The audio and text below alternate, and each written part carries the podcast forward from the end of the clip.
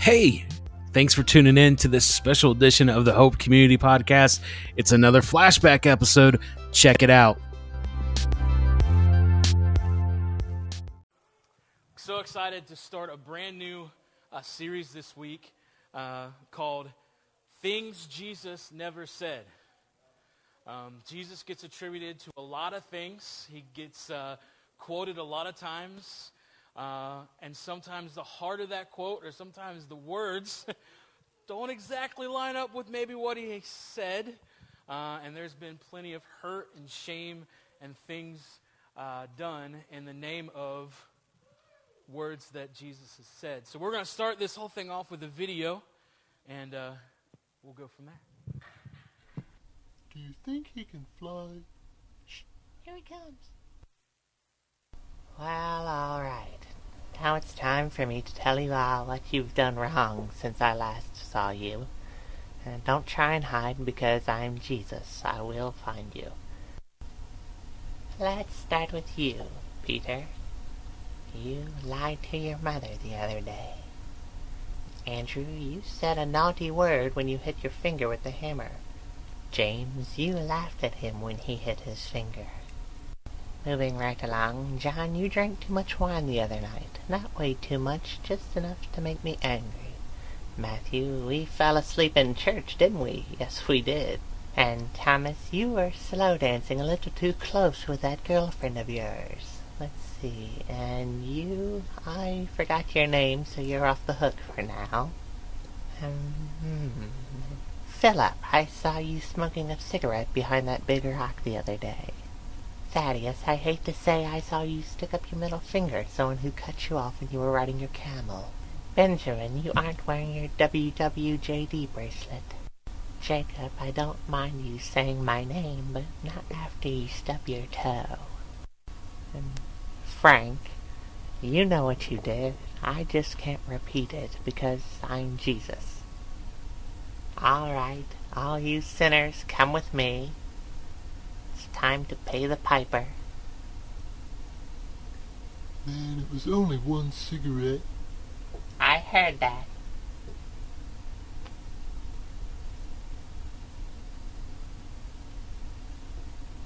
Look at all these sinners. All right, listen up. Listen to me. I'm Jesus. Listen to what I have to say. I have done many wonderful things. I have healed many people of diseases. I have performed many miracles so that I can tell you this. You're all evil. There is no hope. That's it. Thank you.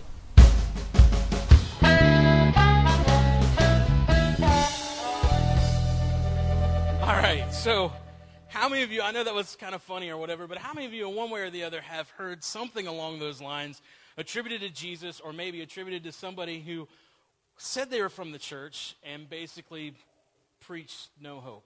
Have you heard that before? Heard that a lot growing up, grew up under a lot of that. And uh, the more I dug into Scripture and the more I encountered Jesus, the more I realized that that's not really how it is. And so you know, when we, we see things like this, and, and a lot of times, and we can kind of hear it coming from at least the church in America, we hear things like, you know, that, that, that this would be the voice of the Father, that this would be the voice of Jesus, that this would be the voice of the Holy Spirit, that, that we would hear him say, I'm so disappointed in you. Or what were you thinking? Or you're a serious letdown. You have no idea the damage that you've done to my reputation. Or if you were really a Christian, you wouldn't act like that. I, I've heard that before. if you really love me, you would try harder. We're done.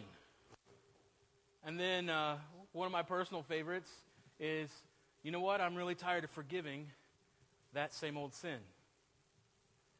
And those are all things, whether we heard them or not, maybe subconsciously we felt them because of some of the things that we've attributed to Jesus, things that we thought that he said.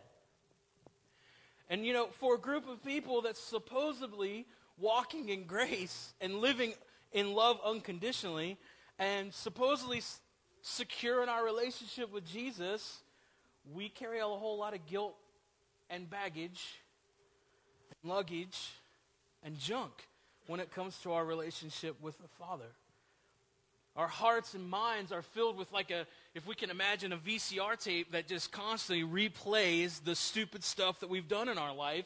And we think that that's what it's like in heaven, that the Father's just up there watching the old VCR tape. Not even a DVD player. It's not even, not even like an MP4 or an MP3 or a MPEG. It's, it's literally a VCR that he shoves in there and it starts playing and there's lines on it because he's watched it so much. That's the idea that we have in our head. That's the idea that we have of the Father when it comes to the stuff.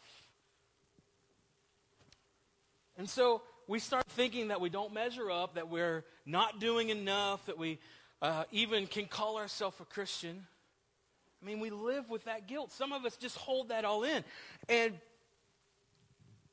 the thing is, it's really not biblical. It's not even what Jesus said, and it's really not his heart. So, did Jesus say that you could do something to lose the Father's love? Did he say that you could get out of his favor? That you, did he say that there was some list of rules that you had to follow to stay in that love? Let's talk about John's gospel for a second. John's gospel is the oldest gospel. It was the last gospel that was written, and it was written by the last disciple alive. John lived through the life of Jesus. He lived through the death, burial, and resurrection of Jesus, his ascension. He lived through the outpouring of the Holy Spirit. He lived through the transformation of Saul to Paul. He lived through all of the missionary journeys that all his buddies, all his disciples did. He lived through seeing Mary and Martha and all the other women followers of Jesus. Yes, women followers of Jesus who did just as many exploits as the guys did but because we lived in a there was a male dominated society, which kind of is around today too, but a male dominated society, at least in religion, kind of like the church now, but the male dominated society that they kind of pushed all that knowledge behind. But you can actually dig and find history where you see Mary, the mother of Jesus, and Mary and Martha, and Mary especially going around and, and meeting with leaders and seeing their hearts changed by the stories that she shared. So John lived through all of that.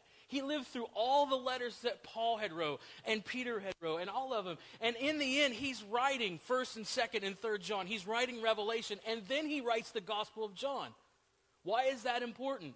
Because John, the last living disciple, is actually writing a gospel in the culmination of everything that has matured in those first two centuries of Christianity. And so that's why John's gospel is so different. And that's why in the very beginning you find out who the Word actually is. John tells us that Jesus is the Word of God. Brian Zahnd likes to say it this way Jesus is what God has to say. So if you want to know what God is saying, if you want to know what the Father is saying to the universe, find out what Jesus is saying the Word, the Logos, God's mind made up, or what God is saying, Jesus, was in the beginning with God, and who is God, became flesh and lived among us. So, what God has to say, what Father has to say, came and lived with us. So, we're going to start there, all right? He talks about how John says in John 1:17 that the law was given through Moses, but grace and truth, did you hear that? Truth, grace and truth came through Jesus. So law, rule, regulations, religion came through Moses, but Jesus brought what? Grace and truth. So in the between those two, which one do you think is greater? Grace and truth. Why, why is grace and truth greater? Because of who brought it. Moses was a cool dude. He was pretty awesome. Through the power of the Holy Spirit, he parted the Red Sea, right? He did some crazy things, did some stupid stuff, but he ain't Jesus, right? So who brought the greater? Jesus. We'll talk more about that in a second. John goes so far as to say that compared with the revelation of God in Jesus, no one has ever seen God. It is only it is God the only Son who is close to the Father's heart, who has made him known. That's John 1:18. Jesus is the one who sees the Father. He's the one that saw him. He's, he came from him. So if you want to know what the Father's like, then we have to go to Jesus. And that means that every other human description of what God is like or what the Father is like is wrong compared to what Jesus says. Uh oh. Oh, Uh, uh, what? Let's keep going. Jesus said of himself, Whoever has seen me has seen the Father. Whoever has, ex- has seen me, whoever has experienced me, whoever has encountered me, whoever has read about me, has read about, experienced, encountered, seen the Father. Colossians says that he is the image of the invisible God. That's Colossians 1:15. He's the picture. There is no other picture of God that we as human beings can encounter other than Jesus. That's who we get it from. Okay? All of that is pretty much standard Christian theology. It's what the church has believed from the very beginning, but for some reason we keep veering from it or we just forget about it. We all agree, or should agree, or it's somewhere in Christian doctrine and theology, wherever you're at, somewhere in there it's going to say that Jesus reveals God. But here's where the rubber meets the road. Okay? What happens when God revealed in Jesus conflicts with the God you've always heard about? What happens when the God that's revealed through Jesus conflicts with maybe what you read about him in the Old Testament?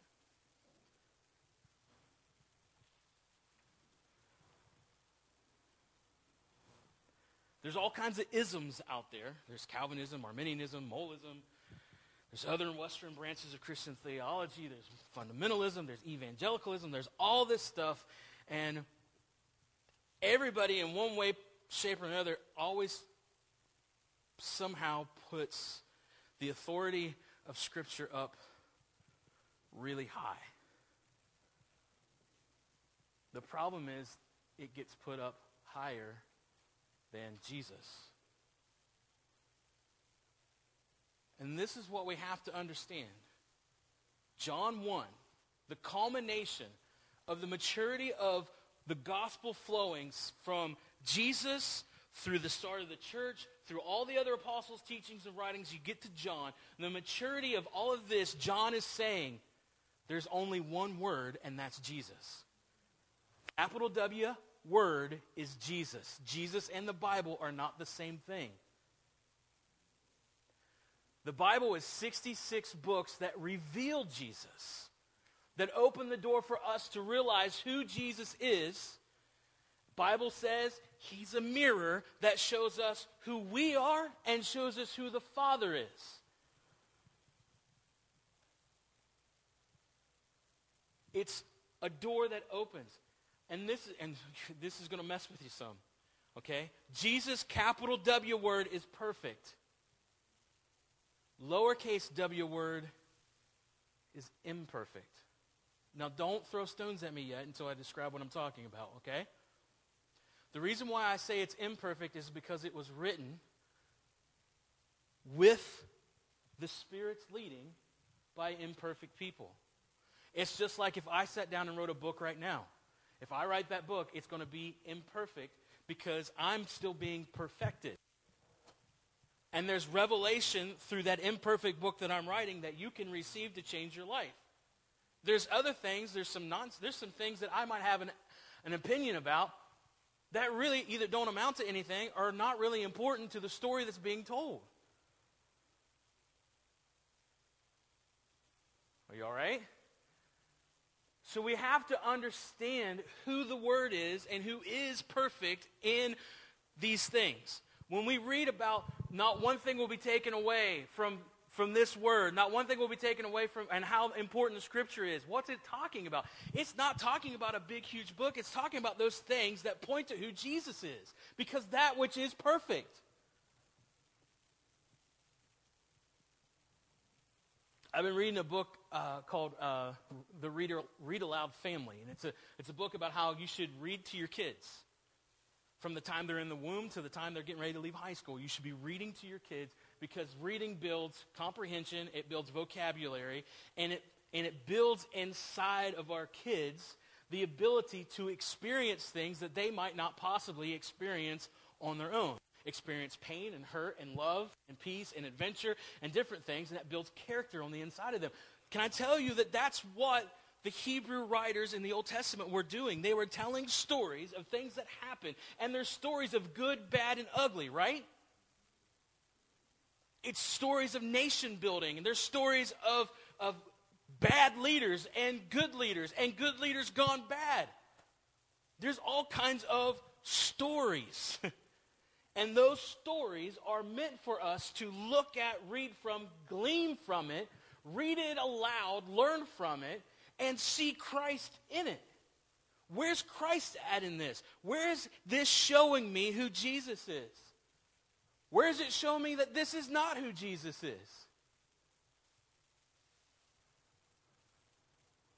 We can I just share something with you? In education and, and how we teach kids and how we learn, that's what we've been doing for years when it comes to other books, right? When you read a book, you look at it, and hopefully you're doing this. You read, what can I learn from this? What can I gain from this? How do I? How would I react if I was in this situation? This is all comprehension skills, right? This is how you learn. This is how you grow. This is how you get bigger. Why do we not do that with the Bible? it's 66 books that point to Jesus. It's not Jesus.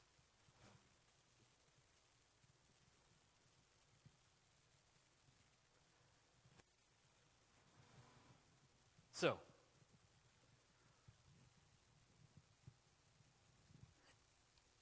if we don't see Jesus as the capital W word and Him revealing who the Father is, then what we're going to have is this picture of God who, at one moment, is patient, not wanting any to perish and all to come to repentance.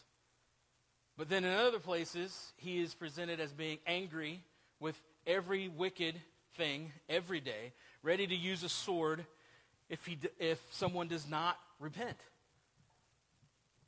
This is a God who sometimes sends fire down from heaven to consume over a hundred men, or at other times rebukes his disciples for suggesting God do the same thing. That's Luke 9:54. He says, "You don't, do not know what spirit you do not know what spirit you are of." So how are we going to handle this? What are we going to do with this? We got to go to John 1. In the beginning was the Word, and the Word was with God. Jesus is the Word and reveals who the Father is.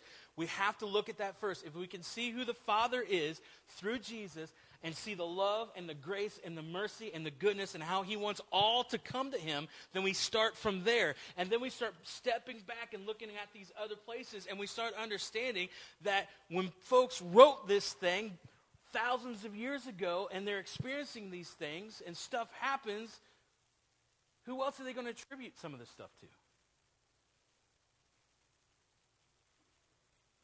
We have to look at things collectively as a whole and not narrowly cut uh, things apart.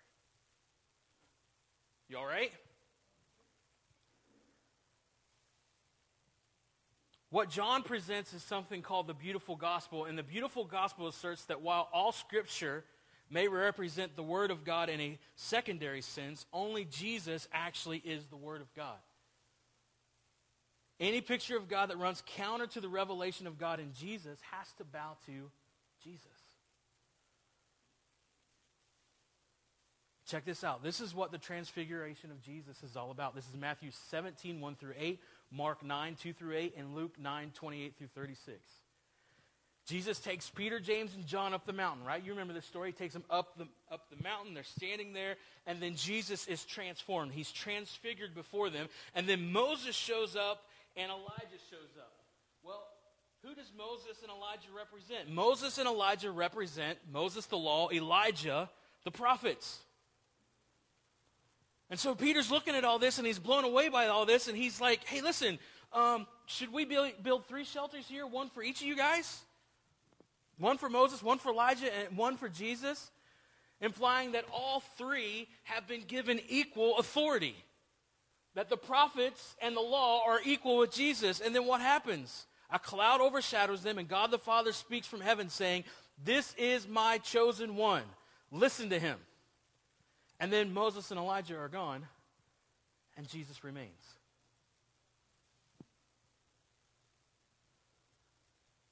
Jesus talks about this in John 5 39 through 40. He says, You search the scriptures because you think that in them you have eternal life. It is they that testify on my behalf, yet you refuse to come to me to have life. The prophets and the law are testifying of what is to come, which was Jesus. You cannot find life in the law. The only thing that's found at the bottom of the law is death. Jesus is the one that we find life from. In Hebrews chapter 1, I'm going to read from the, Mirror translation. He, Hebrews chapter 1, starting with verse 1, it says, Throughout ancient times, God spoke in many fragments and glimpses of prophetic thought to our fathers. Now, this entire conversation has finally dawned in sonship. Suddenly, what seemed to be an ancient language falls fresh and new like the dew on tender grass. He is the sum total of every utterance of God. He is whom the prophets pointed to, and, we're, and we are his immediate audience. In sonship, God declares the incarnate word to be the heir of all things. He is, after all, the author of the ages. We have our beginning and our being in him. Jesus is the crescendo of God's conversation. He gives context and content to the authentic thought. Everything that God had in mind for mankind is voiced in Him. Jesus is God's language. He is the radiant and flawless expression of the person and intent of God. He mirrors God's character and exhibits His every attribute in human form. He is the voice of God announcing our redeemed innocence. This voice is the, di- the dynamic that sustains the entire cosmos. He is the force of the universe, upholding everything that exists as the exhaustive authority of God, enthroned in the boundless measure of his majesty.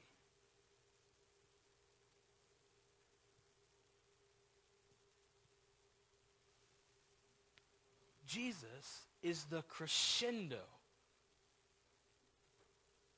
of God's conversation.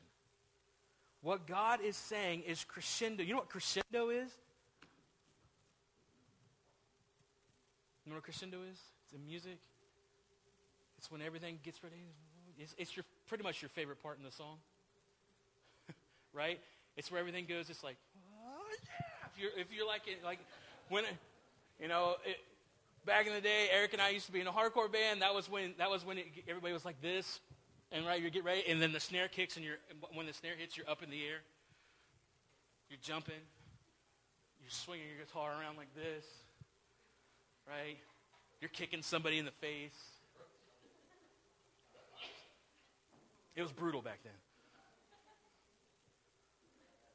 That's when somebody would get on a microphone and say, "Open up this pit." that kind of stuff, you know. Okay, if it's country, I'm trying to think what would happen in country. What's the what would be a crescendo in country music? The horse came back to life. The car started. I don't know.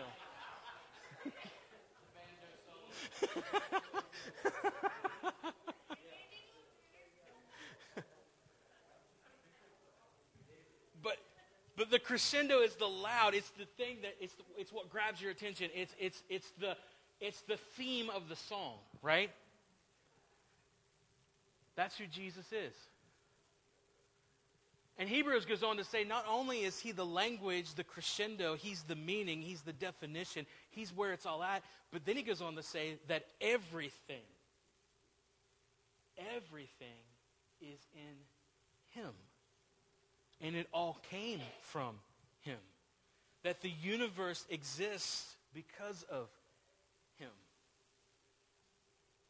So I would say if anybody has the authority to say who the Father is, it would be the one that the entire universe hangs on to exist. So we have to start right here. If, if you want to know what Jesus is talking about, did he say you could lose the Father's love? Did he say you could, you could, that the Father's angry with you because you did something stupid? Well, to understand where Jesus is coming from, you have to know who he is, and you have to get this first that Christ is the text. He is the Word, he is the Logos. He is what God is saying. He is what God is saying. So if Jesus is what God is saying, is what Father is saying to humanity, then what did Jesus say? Jesus introduces us to the Father. We hear his words and actions that our Father loves us unconditionally. He tells us that all the time. He tells us that, G- that, that, that he wasn't sent out of anger to punish anybody, but to open the eyes of mankind so that they could see the Father, to see who he really is, who, who he really is, and to see who we really are. So let's talk about sin for a second. Because that's the big thing, right? What sin is there that can cause us to fall? Well, is sin actions? Is that what sin is? Or is sin the byproduct of actions? If you look up what sin in Greek, what that word means, it means to miss the mark. What mark has humanity been missing? Who the Father really is.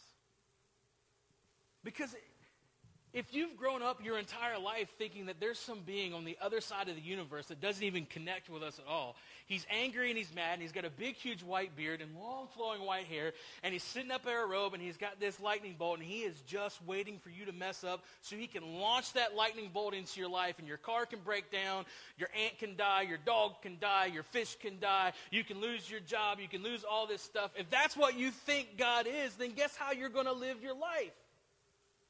Broken.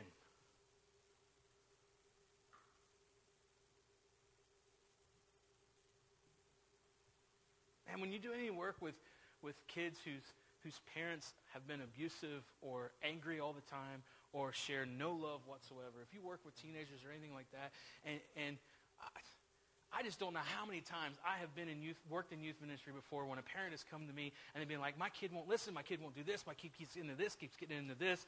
And I, I start to investigate a little bit and I look into the life of the family, I look into that, and what I see is a family that's so dysfunctional that none of them share love with one another, none of them care for one another.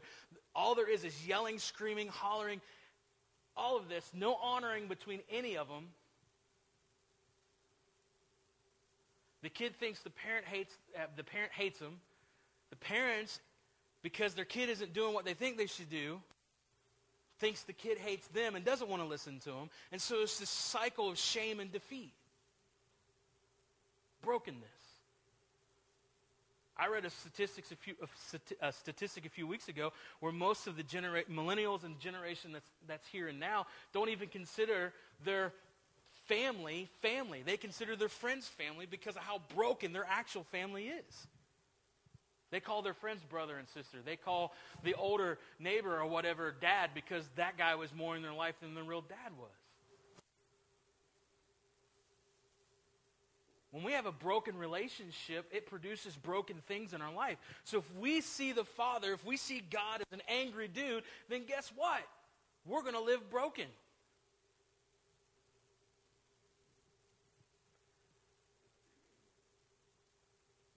Most of the time, people don't want to connect with church because they attribute an angry, mad deity with church.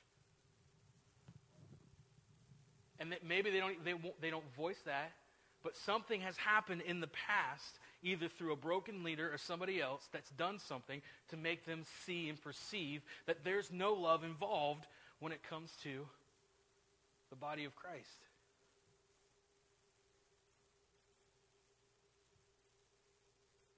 So the moment we see the Father for who he really is, we actually hit the mark. We see it. Seeing him opens things in us and shows us wow, this is really not who I am.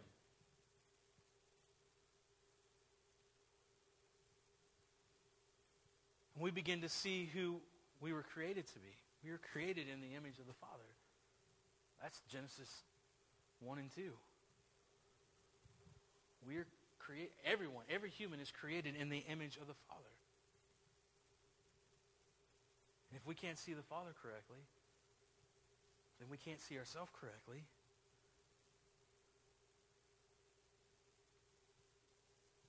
We're broken.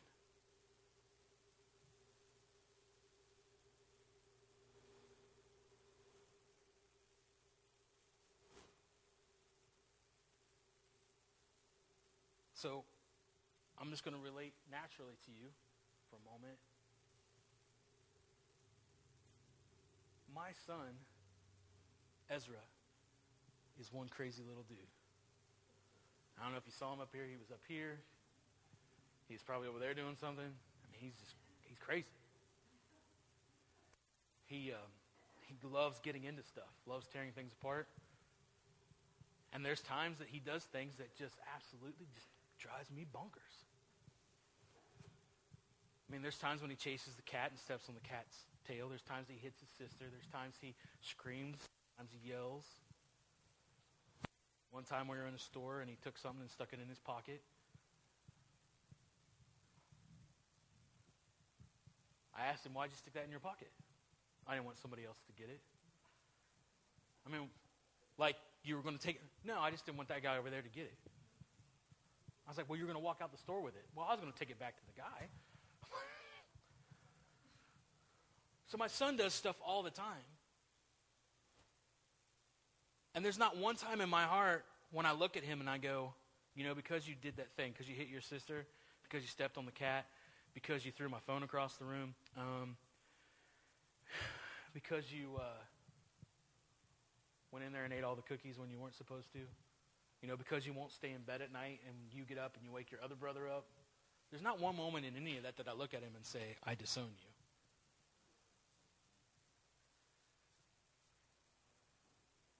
You know, later on in his life when he becomes a teenager and he, he, he does something dumb, you know, because that's what teenagers do, right?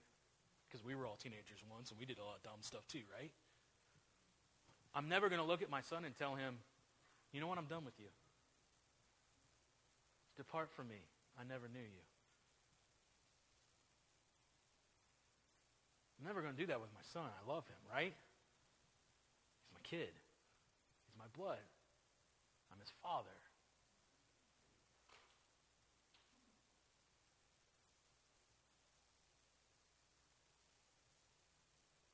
Jesus reveals who the Father is so we can see him and see ourselves. My job as a father with my son is to help him see who he is. I do that through love. I help him hit the mark of understanding. I do that through my actions. I do that through uh, showing. I do that through speaking. I do, and that's what the Father is doing through Jesus. He's showing us that He loves us, and that nothing can come between us and His love. So, Scripture does not portray God who loves on some days and hates on other days. Here's one for you God's not, God does not love, He is love. And we hear a lot about wrath. Well, the wrath of God, the wrath of God, brother.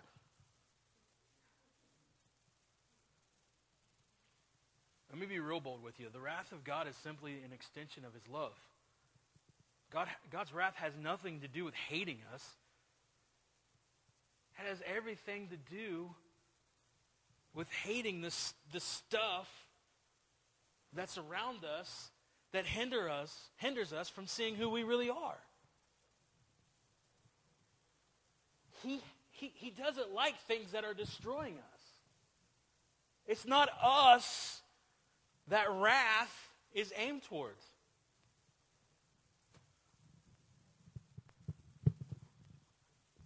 His wrath isn't for you, it's not against you.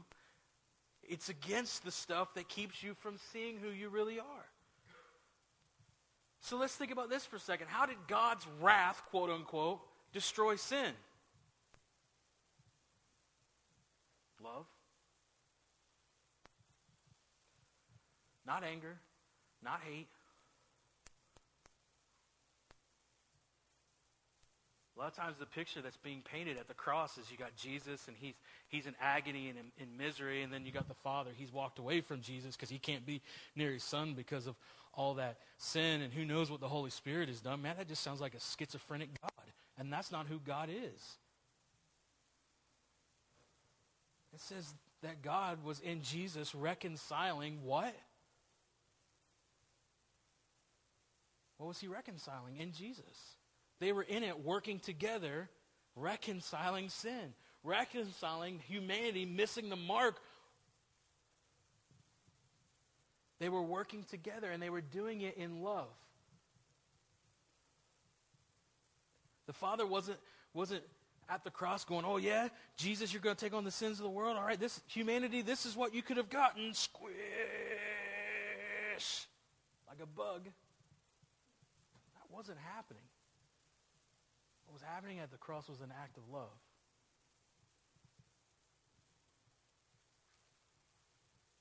So God is not a moody father who has personally who is who is personally offended by our sin. Can I tell you something? If God is offended by your sin, that makes him that's pretty weak, right?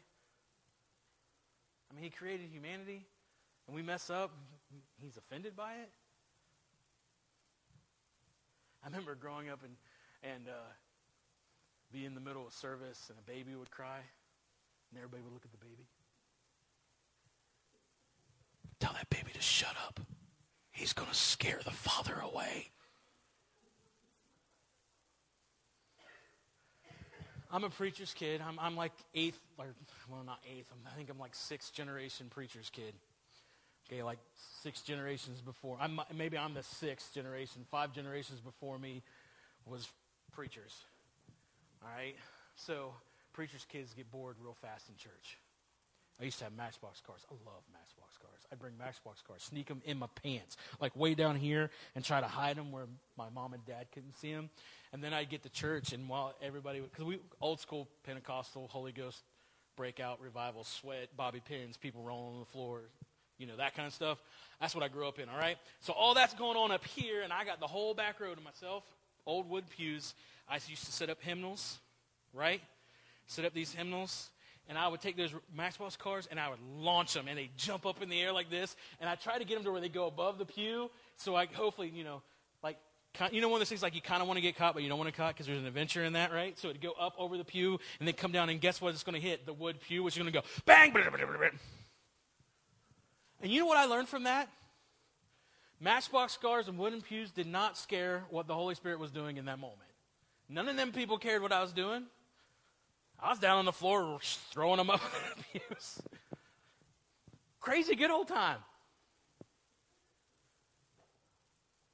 I used to sit and read comic books in church too in the hymnals. I'm just confessing everything right now. Open the hymnal, put the comic book in, and read it.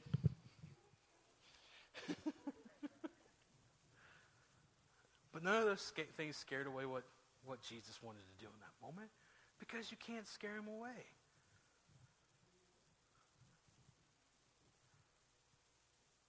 Matter of fact, Jesus said, Let the children come to him.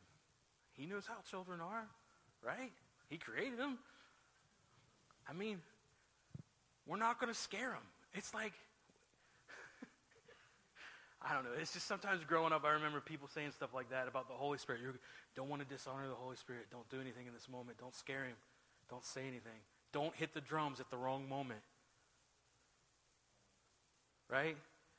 Because that could just tear everything up. It could just scare him. I mean, you're like, really? I'm going to look at the Holy Spirit and go, boo. And he's going to take off? I don't think so. There's nothing that you can do to scare away the Father. What's happening is, is because of missing the mark and you not knowing who you are and your brokenness and, and, and the shame that you've heaped upon yourself, you're the one that's hiding. He's not hiding.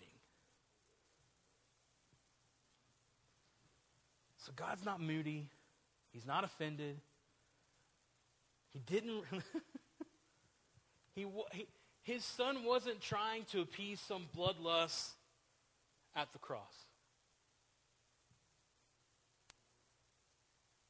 The Father never forsook his Son on the cross to satisfy his anger. Instead, the Father and Spirit were fully involved at the cross. God was in Christ reconciling the cosmos to himself, 2 Corinthians 5:19. So God's not schizophrenic.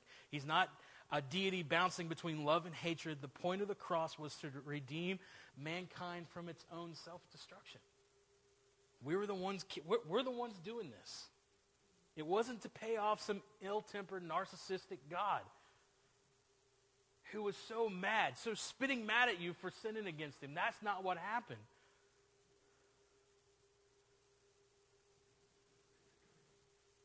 That's not what happened. So, can we fall out of God's favor? So, you have to understand that all humans are God's children in the truest sense. God looks at us, he doesn't see depraved creatures, but his own beloved children. I can't believe how controversial that is. like, you put that statement on Facebook, you watch how many people freak out about that. What do you mean?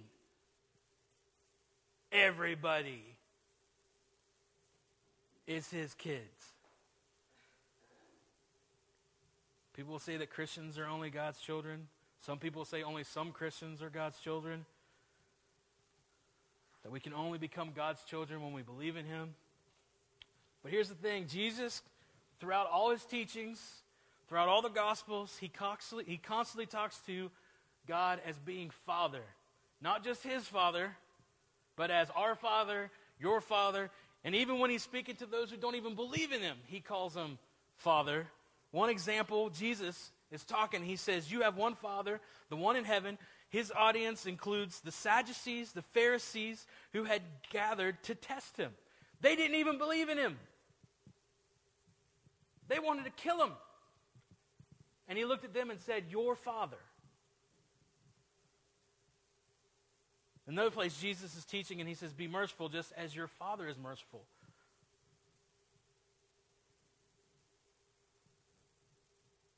He was speaking to religious leaders at the time who didn't believe in him.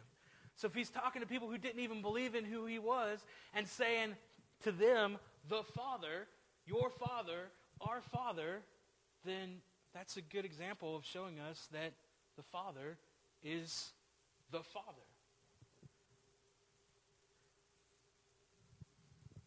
Paul also teaches us that we're all God's children.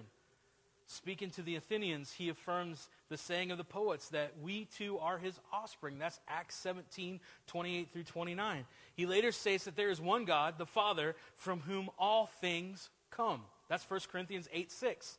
And again, I bow my knees before the Father, whom every family in heaven and on earth takes its name. That's Ephesians 3, 14 through 15. And finally, there is one God and Father of all Who's all? All. Who is above all and through all and in all. That's Ephesians 4 6. So we are his kids. There's nothing we could do to undo the fact that we are his kids. You can't get away from it. It's who we are. It's Genesis chapter 1 and 2. He created man in his image. He created children. We are his kids.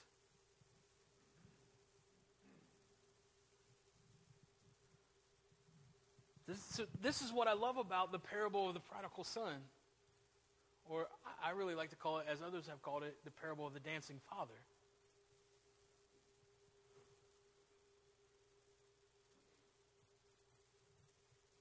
Because the father in this instance, here's someone who has they, they, they've missed the mark in some way, and it, basically they lost who they were. And they're returning to the Father. And the idea in the son's head is, is uh, well, I'm just going to come back and I'll be, I'll be a servant. I'll just, I'll just, you know, woe is me. I'll, I'll do a list of rules that you have set for me just so I can, you know, be with you. But what's the father do? When he sees his son coming, he goes running after him. says he's dancing, running, tells all the people, party time. Get out the good meat. Get that big old fat cow out of there. We're going to have some ribeye steaks, some New York strip, some good old hamburgers. We're going to have a party. If it was Chandler, he would have said, Go get the big spinach plant. Go get the cheese sticks. It's time to party. Don't forget, yeah. Don't forget the marinara. There was no preconditions.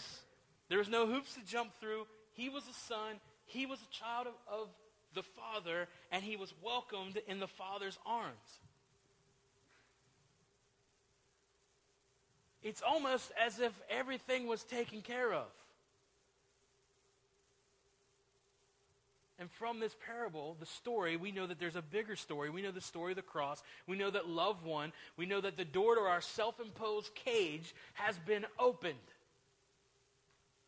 The self imposed cage, the, the pig pen that we were living in, that has been opened and we're free to walk out. So let me make this real personal with you, okay? When God looks at you, no matter who you are or what you may have done, God sees his son, his daughter. And like any good parent, God loves you exactly the way you are because he created you that way. He loves you simply for being his son and his daughter.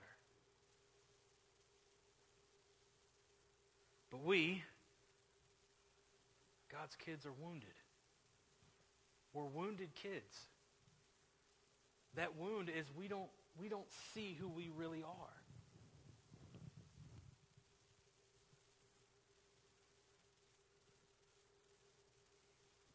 We don't see who we really are. And so, because we don't see really who we really are, that we're a son and we're a daughter, that we're created in God's image, then we often choose to live in fear and pride and selfishness and brokenness and hurt and shame.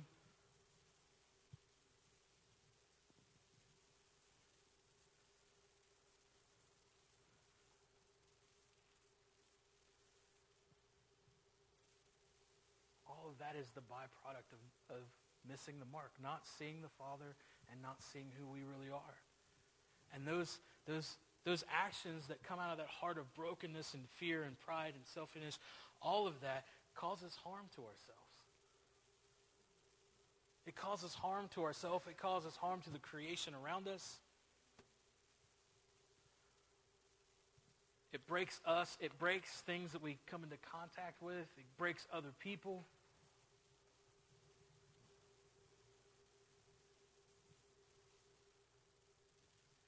When you don't know who you are, when you don't know who you really are,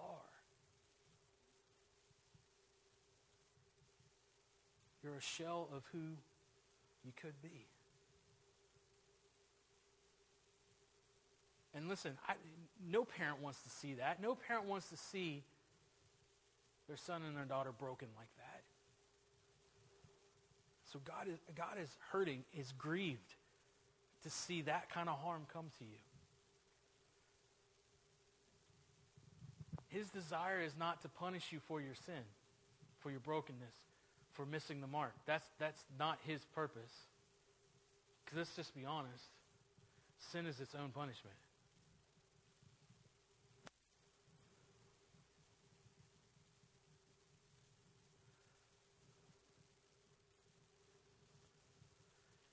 Sin pays its own wages, and what does it bring? Romans 6:23, death. a lot of times when we read that scripture, we think death as in the final nail in the coffin. Like, right? But you can experience death every day. When it comes to your thinking, when it comes to your actions, when it comes to how you feel, when it comes to shame and hurt brokenness, it feels like death. It takes the energy out of you. You feel like you can't get up in the morning. You can't look at yourself in the mirror because you can't face yourself because you don't like what you see in the mirror.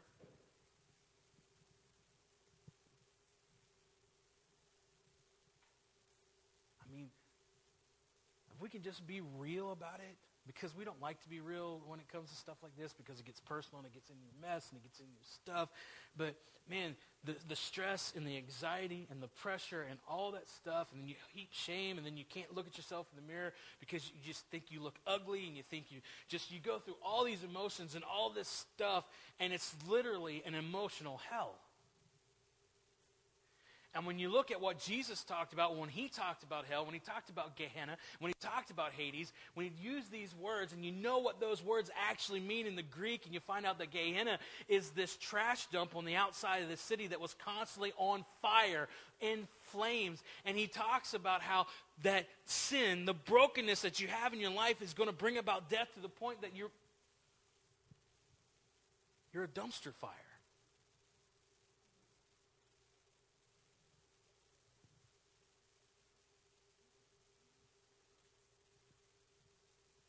There's these, it, it, it's wallowing and living in that. It's heaping punishment onto ourselves. And Father doesn't want to see that. And that's why the Holy Spirit is working. It's His goodness that leads us to repentance, a renewing of your mind, a, a, a a renewing of your vision so you can see clearly. His goodness is leading us to where we can repent or we can see Father for who He really is, that He loves us, that He's called us His kids, that he's, He sees us as created in His image, and that He loves us, and that through Jesus the mirror, we begin to see, oh, th- this is who I, I am. I, I'm loved. I'm loved. I'm, I'm, I'm not a bad person because he created me. So I'm a good person. I, have been doing stupid stuff because I didn't see who I really was. I thought I was bad. I'm not bad. I'm, I'm actually good. I was created to be good. I was created to do stuff. Not destroy, but to do stuff.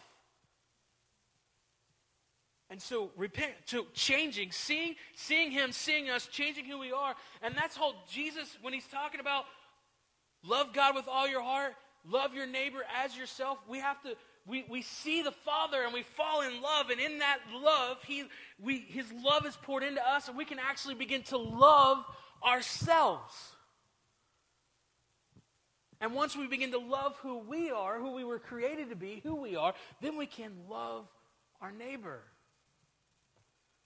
We can love them because we can see them and say, hey, listen, you're created in the image of God too. And if you're created in the image of God too, then you can experience the love that I experience. So I can love you like the Father loved me, so you can experience the goodness of the Father, leading folks to see who He really is. We're a part of the process. And what we're doing is we're taking people from death and bringing them to Zoe life. Because this encounter with love and seeing yourself who you're supposed to be and you begin to love yourself, what it does is spring forth something called Zoe, which is the God kind of life. It's the creative life. The life that when Jesus said, Let there be light, and light happened, that creative life that took place is the life that is inside of us. That creative life is the same life that rose Jesus from the dead. And, he, and it says, Paul says, that it is now inside of us. So that is what is experienced in this, this transformation and this exchange of things in this process with the Father. We now live in life, and that life can bring others from death to life. So, whereas sin brings about the wages of sin is death, guess what? The wages of light is life. And that's what you give out now.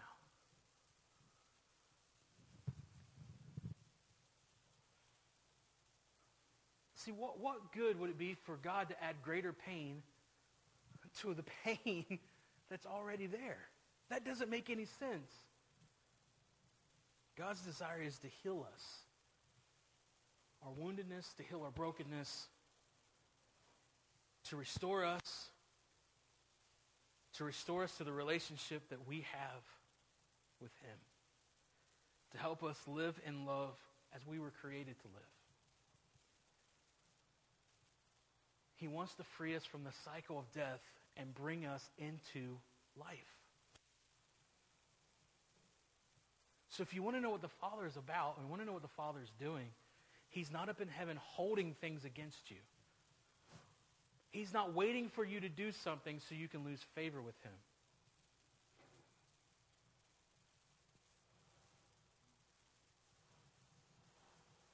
Can I, I'm just going to make, some, make a statement. Humanity's never lost favor with the Father.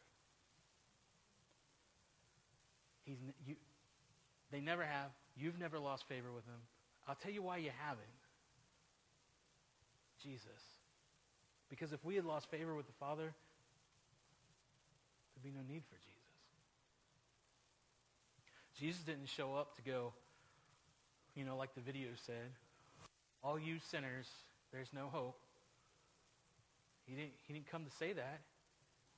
What he did is he came to show us, um, guys, uh, the Father loves you.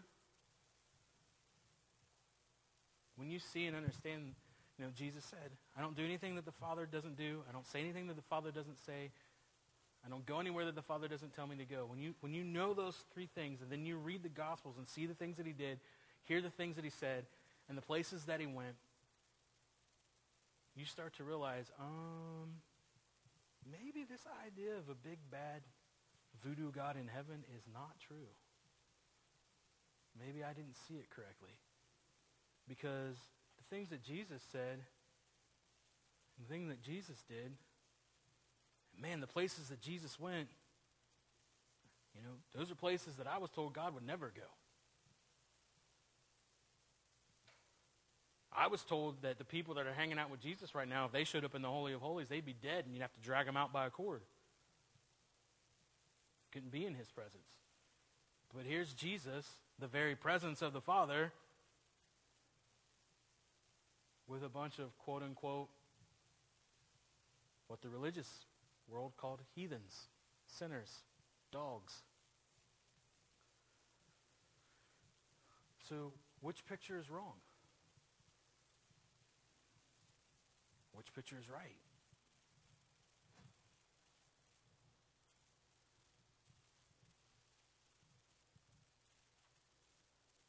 Jesus never shared a list of rules. Jesus never said there was something that could get you out of favor with the Father.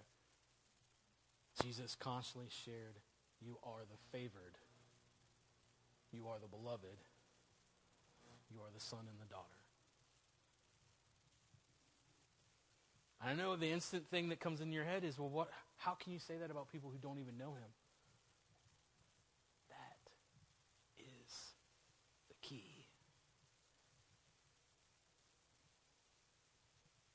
Don't know him because they and they don't know who they are.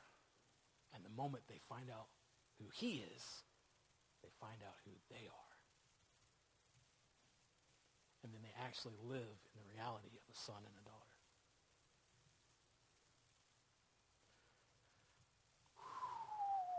That's some good news there. I don't know about you, that's good news. That's hope. That's life. That's breath.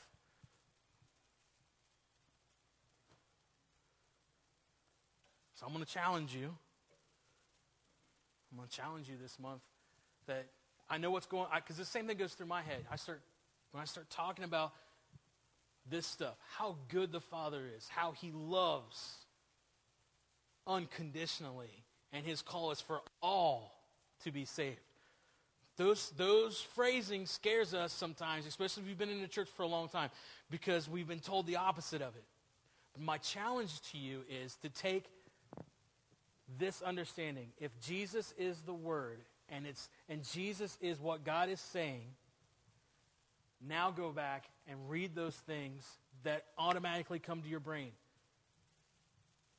And start seeing Jesus. Because when you start seeing Jesus and you understand these collection of stories reveal who he is and who he isn't. And now when you go back and read, watch the light turn on in your brain. And you're like, oh my goodness. I'd say one that was really big for me was going back and reading about the Battle of Jericho and the story of Rahab.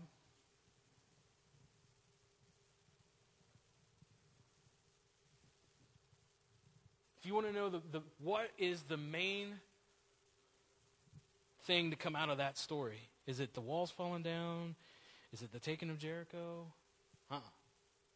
It's the story of Rahab.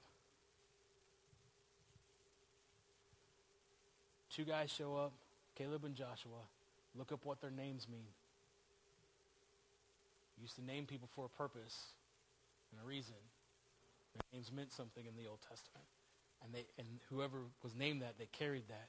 And they, the, na- the meanings of their names, they carried that into the house of Rahab, who was a prostitute, who served the 60-some gods that they had there in Canaan.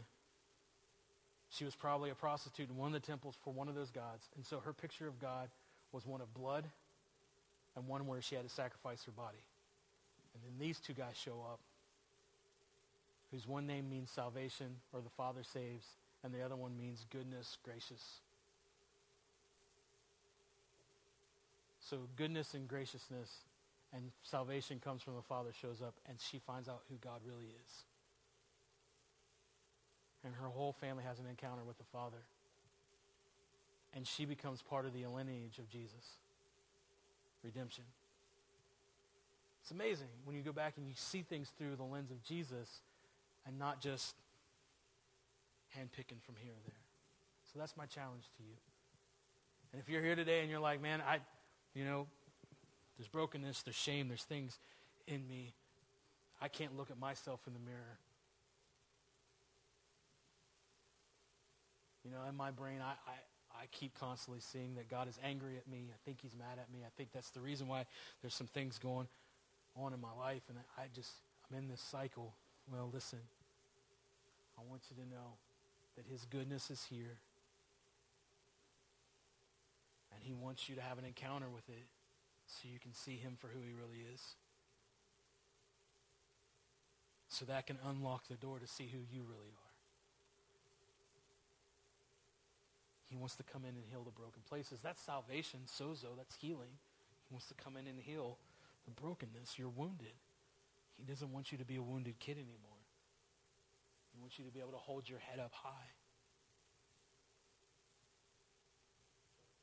And recognize your sonship and your daughtership. Daughtership, I don't know if that's the right word or not, but it's all right. Recognize that you're a son and you're a daughter. So that encounter can start today. And I'm just going to pray. And if you, even if you're here and you've been in this thing for a while, but you still have some broken things in your heart, Father can still bring healing today. So that's what we're going to pray about before we go. So I'm just going to ask, you know, well, as we pray, if that's you, just just open your heart in this moment and say, you know what, I see this brokenness and, and I really want to encounter this God of love. I want to encounter him. So I'm going to turn myself over to that. I'm going to start this process. I'm going to start learning anew, learning who he is and learning who I am. It can start today. Cool? So let's pray. Holy Spirit, I thank you for being here today. I thank you for just uh, even beyond the words that I would say, just what you're doing in the hearts of us, just working, and massaging, and mending, and speaking, uh, even beyond the language that I share out of. that You're working. I thank you that you're drawing us to the picture of who the Father is. It's one of love one of mercy, one of grace. He's not angry. He's not mad. He's not, not vengeful. He's actually coming after us with arms open wide. So we, we just open our hearts to you today, Father, and, and we want to encounter that love, that agape, that love that's beyond natural love. It's beyond physical love. It's beyond it's beyond even our imagination, but it's it's that love that that that Jesus had there at the cross. The Father had at the cross. The, the Spirit had the cross. The sacrificial love, the all-giving love, that agape. Father, we want to experience that. We want to, we want to see it. We want it to, to uh, come into our hearts and begin to move and begin to heal those broken places, those, those wounded areas that we have. We want to see you for who you really are. We thank you that that opens the door that we can begin to look in the mirror, the mirror of Jesus, and see who we really are. That we are loved, that we are good.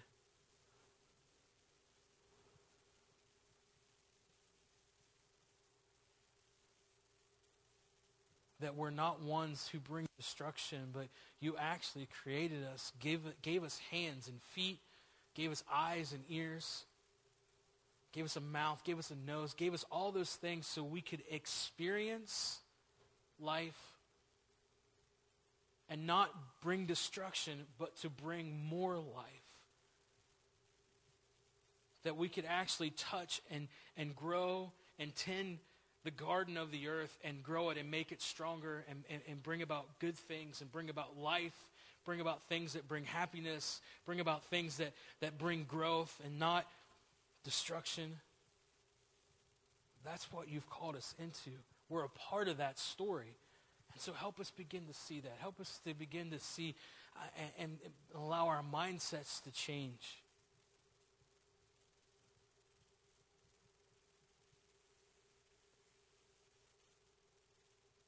Thank you that you're so gracious because sometimes being able to look at ourselves in our mirror in the mirror and, and, and be okay is hard because of past situations and stuff that's happened. And, and I just thank you for, for salvation. I thank you for sozo, that, that healing that comes through the power of the Holy Spirit and just begins to mend and heal those spots in us.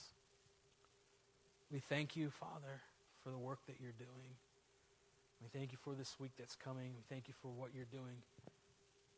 We just praise you in your name. Amen. Amen. Thank you. As always, if, if anybody needs prayer for anything, just, just come and grab me or, or someone and we can pray. Uh, thank you guys and see you guys uh, next week.